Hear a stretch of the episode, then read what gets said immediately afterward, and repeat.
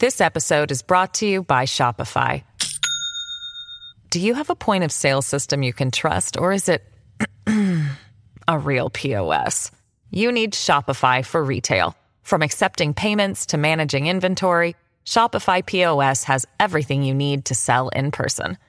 Go to shopify.com slash system, all lowercase, to take your retail business to the next level today. That's shopify.com slash system. Welcome to It's All Political, the San Francisco Chronicle's political podcast. I'm Joe Garofoli, the Chronicle's senior political writer, and today on the podcast, our guest is Terry McAuliffe. Now, you may remember Terry McAuliffe as the former governor of Virginia. In fact, he was governor when the tragedy at Charlottesville went down. Or you may remember him as the former DNC chair and a prolific fundraiser. Or you may remember him as a friend of the Clintons.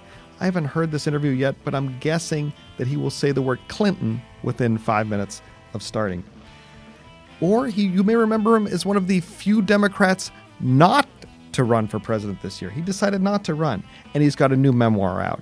And he's talking to my friend, the Chronicle's editorial page editor, John Diaz, about that memoir and about life in the public spotlight, especially during Charlottesville. Next, Terry McAuliffe talking with John Diaz on It's All Political. This episode is brought to you by Shopify.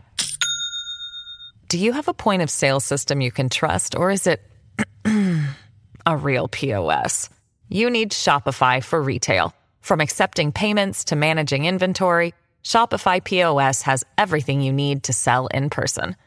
Go to shopify.com slash system, all lowercase, to take your retail business to the next level today. That's shopify.com slash system.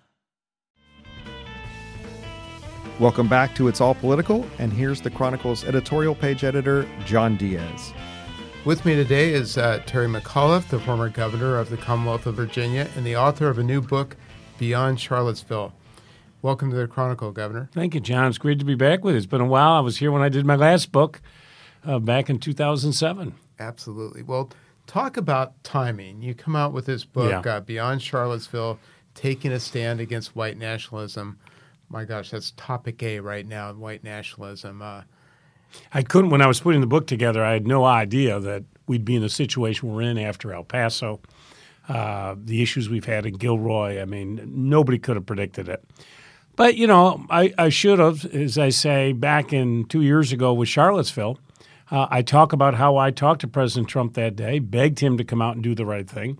But if you remember, John, he refused to condemn the neo Nazis, the white supremacists, wouldn't even use their name, and said there were good people on both sides.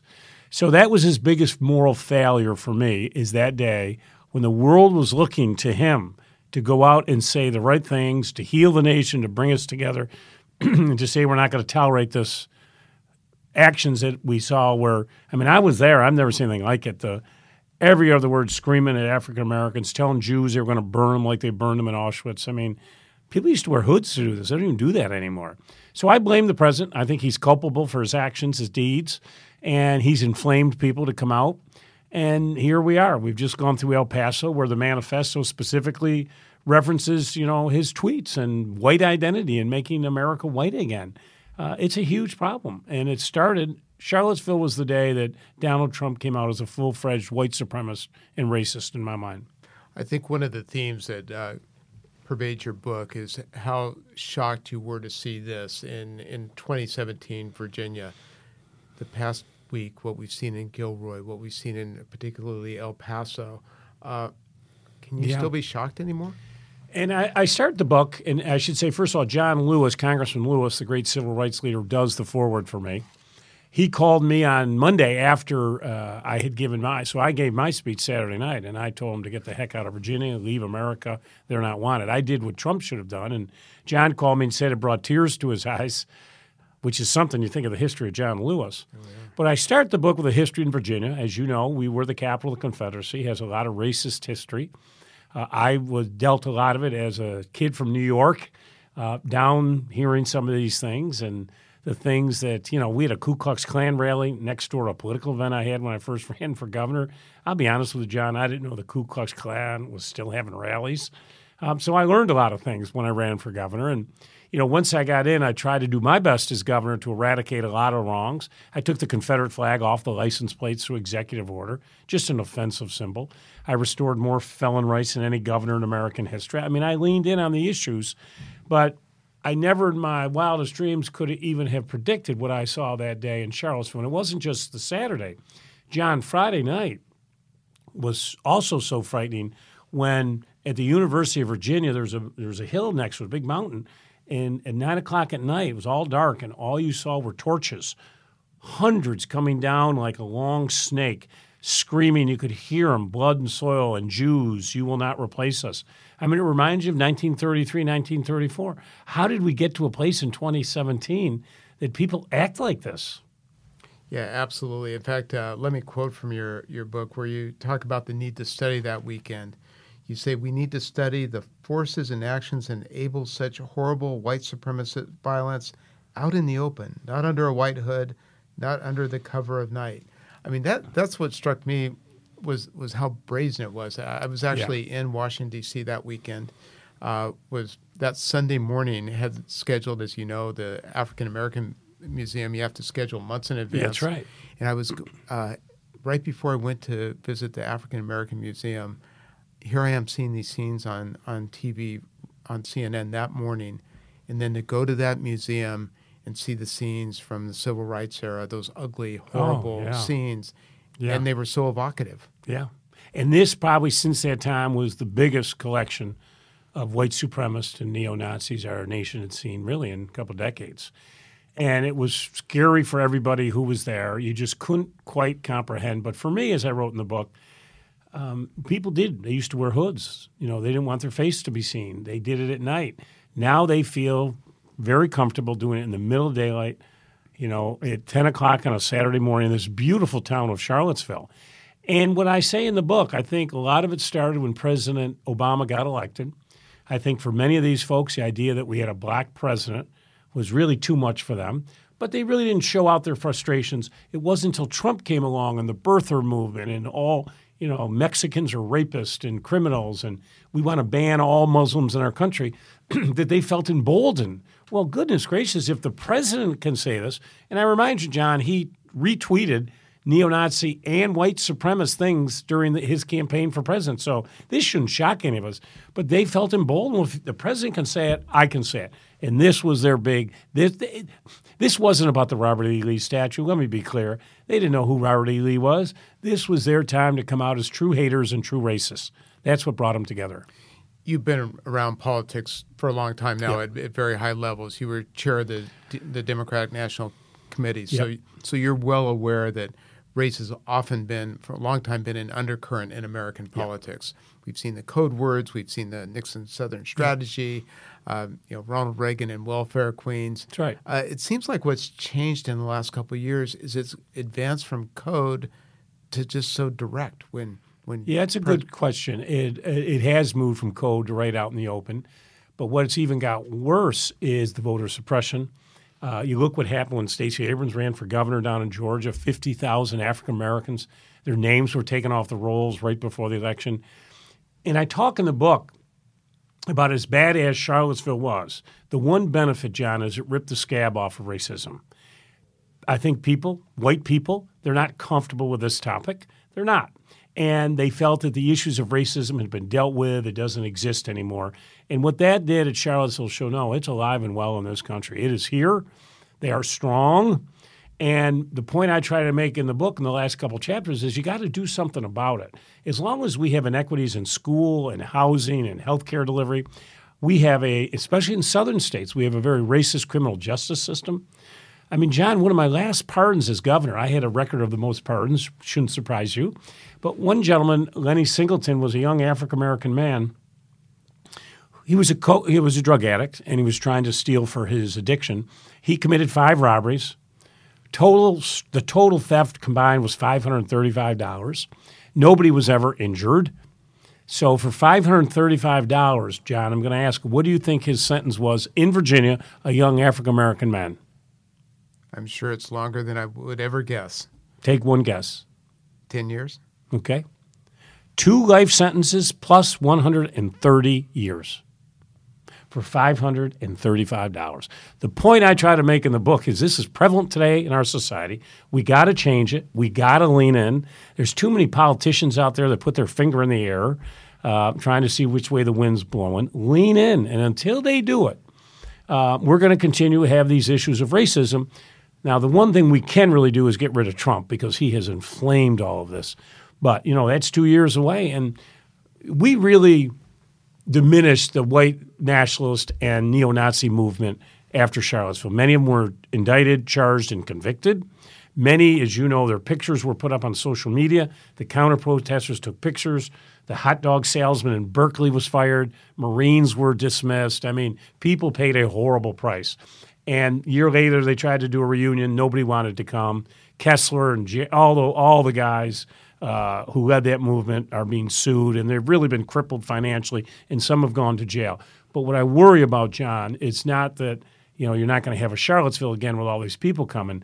It's those lone wolves at home that hear the president, and he so inflames them and gets them that they pick up an AK-47 and walk into a Walmart or stand outside Pepper's Bar. It seems like another. Uh, um factor, Governor, if you will, is social media. The way it, uh, as you mentioned in the book, a, a, lot of the folks who were there in Charlottesville on that August day in 2017 were not Virginians. They come from all over the country, and so certainly social media yeah. has the ability to kind of stir that up. Oh yeah, they came from 39 states. These weren't, and one of the reasons I wrote the book is after I left um, the governorship. You know, I spent a year traveling. I went to 25 states. I was thinking of running for president, out meeting with folks and everywhere I went, they asked me about Charlottesville. For them, they didn't quite really. How did this happen? And you know, many of them thought that these were citizens of Charlottesville who were the protesters and Virginians, which was not the case. They came in all driven by social media. We had, you know, we had been monitoring these groups because, you know, when they filed the, the permit, the state, we really, you know, I, I don't want to be careful how I say it, but our state police did undercover operations. The FBI was involved, the DHS was involved. These people were being told via social dark sites to bring weapons and to hurt people. So we knew ahead of time. You know, you talk about some of the lessons in terms of uh, fighting white supremacy, white nationalism, but also some tactical lessons. Uh, yeah. You talk in terms of, you know, how communities that are facing these kinds of uh, demonstrations or, or, or, rallies, if you will, uh, yeah. how they can prepare. What did, what did you learn? Well, I'll tell you the first the, the problem, and I do this. I think it's important in the book is the permitting process that they had in the city of Charlottesville, and understand an incident like this. You know, we the state are in a support role to the city. So I had all my National Guard. I had nearly a thousand state police, but we're in a support role, just as if a crisis happened in San Francisco, the mayor and the chief of police would run it, and the state would be support. But you know, so these uh, knuckleheads filed their petition to want to come to Emancipation Park and the permit, if you don't act on it within 10 days, is automatically granted. In that 10 day period, the city should have banned poles, sticks, masks, should have, it never probably should have been at the Park of Emancipation because too small, too small park. You can't keep the sides separated. But unfortunately, the city didn't do anything and the permit was granted with no restrictions at all. And, and I say this, I mean, not here to do blame, but that should have been a much better monitored situation early on. The city finally, the Wednesday before the Saturday rally, did finally say, we got to move it out of here. And as I talk about in the book, the ACLU sued the city. And I'm very tough on the ACLU. I'm very angry. And a judge on Friday night sided with the ACLU, who was siding with the neo Nazis and the white supremacists, to keep it at Emancipation Park. I'm all for First Amendment, but if law enforcement says we physically cannot protect you because the venue is too small, a thousand people with weapons, one or two thousand counter protesters in a park that's the size of someone's backyard, physically you can't control it. The key to a protest, keep the two sides separate. They should have had it at McIntire Park. It got out of hand, and emancipation was just too small you you wrote about how people would be have to be stacked several high in order yeah, to all to do the meet. And in fact, they filed a per- permit right after to come to Richmond for the Lee statue there, but that's state property. That's so I was in charge as governor.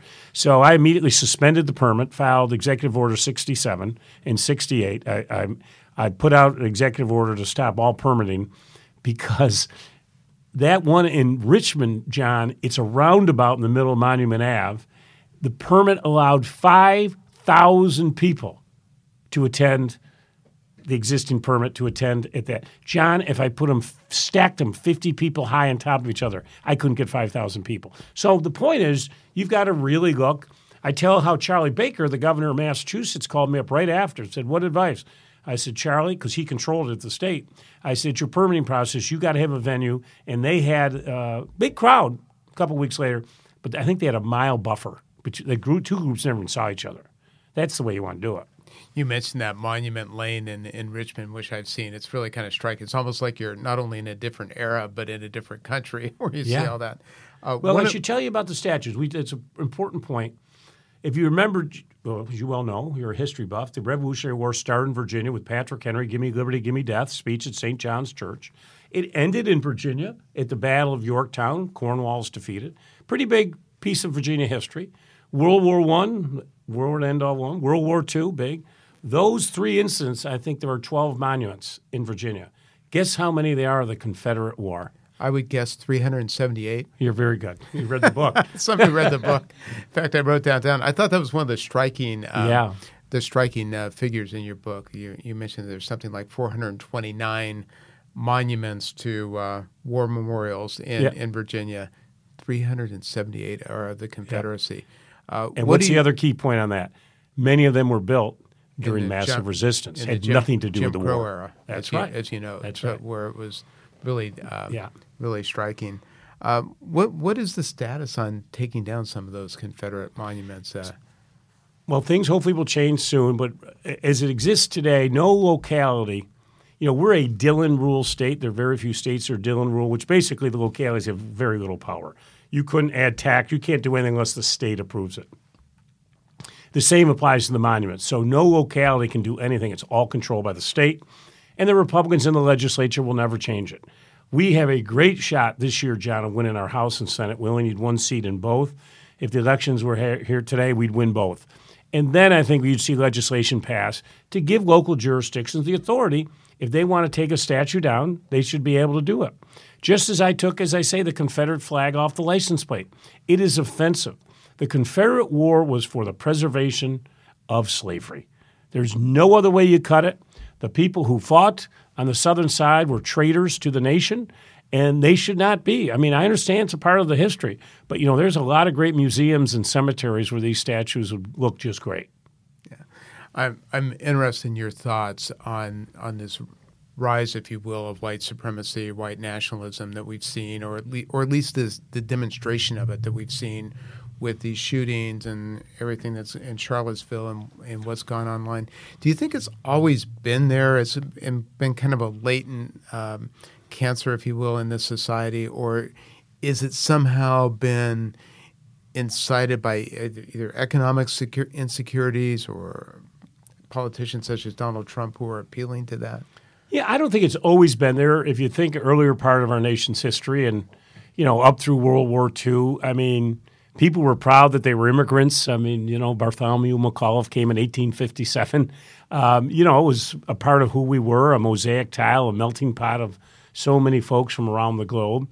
I think as we moved forward, I, I agree with you, in income inequality, and, you know, let's be honest, as you mentioned earlier, social media and all the other modes of communication that stir these things up. And, you know, the point I try to make, you know, people say, well, these Mexicans are coming taking our job. I mean, John, we have 9 million, I think, job openings today in America. There are plenty of jobs. Now, you got to go back and get the skill set, which is another issue, but, you know, that's what you need to do.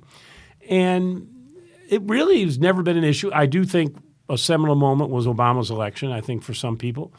Um, I mean, you've had obviously these prejudices and issues as it relates to the South and the slavery issue, so that still exists a little bit. I mean, issues around, uh, you know, racism has long been part of Southern culture, and it's unfortunate.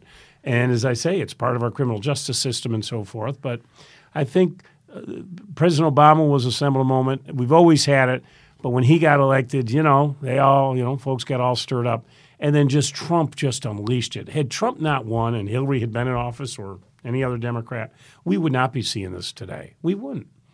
I mean, he's created this issue about the border. and people coming into this country. You want to keep our borders safe, of course, you want to do it. But but the way he has everybody believing the country, they're coming in and they're raping, you know, your wife and children, and they're stealing, and um, they're all murderers. I mean, that's what he'd have you believe. Let me ask you about uh, Donald Trump. You, as you mentioned, had given some consideration to running for the presidency. Yeah.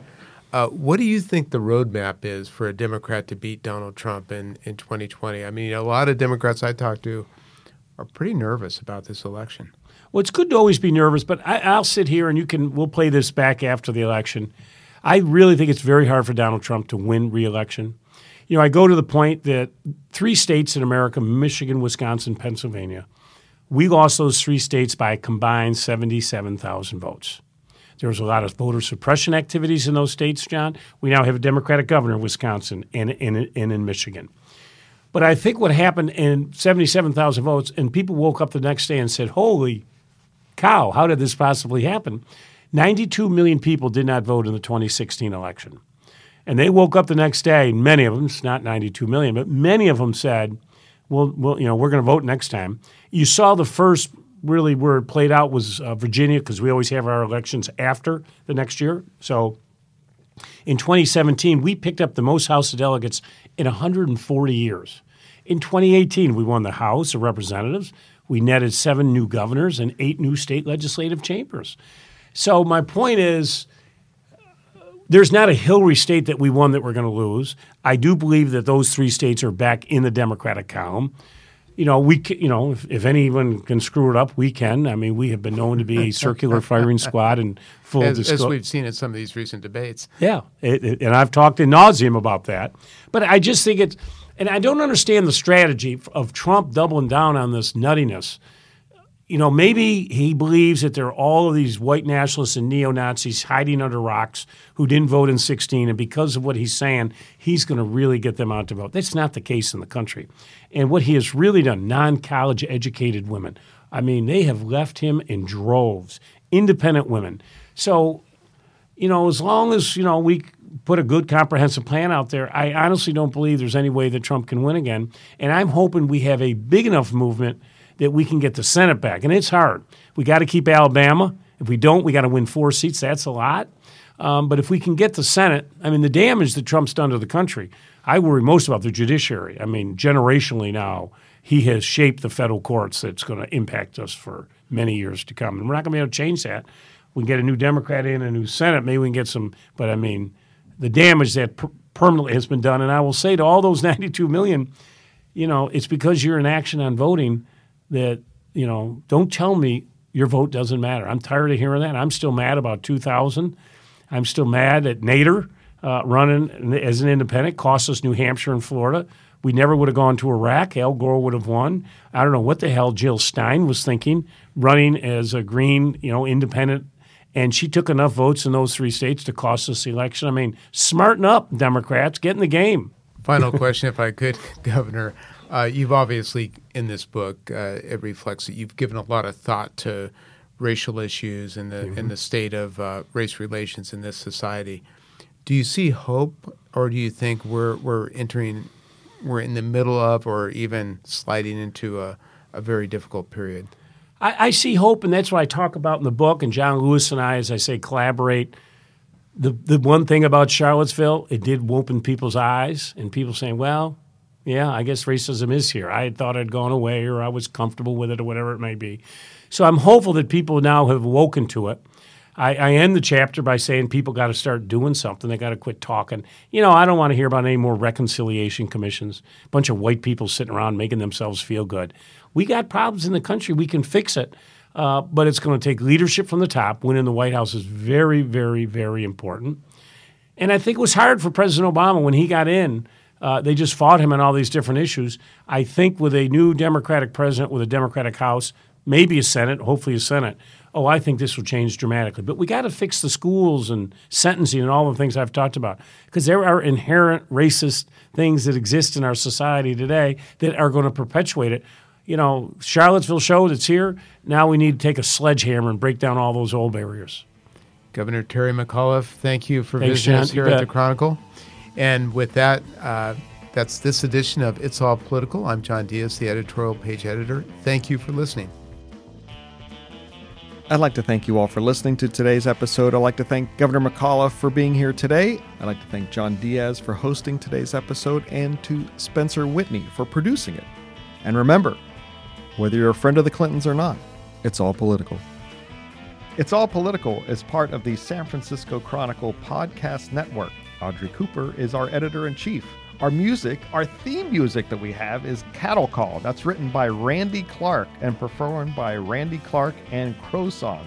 If you like this show, subscribe, rate, and review it on Apple Podcasts or wherever you listen. For more great journalism like this, subscribe to the San Francisco Chronicle at sanfranciscochronicle.com slash subscribe.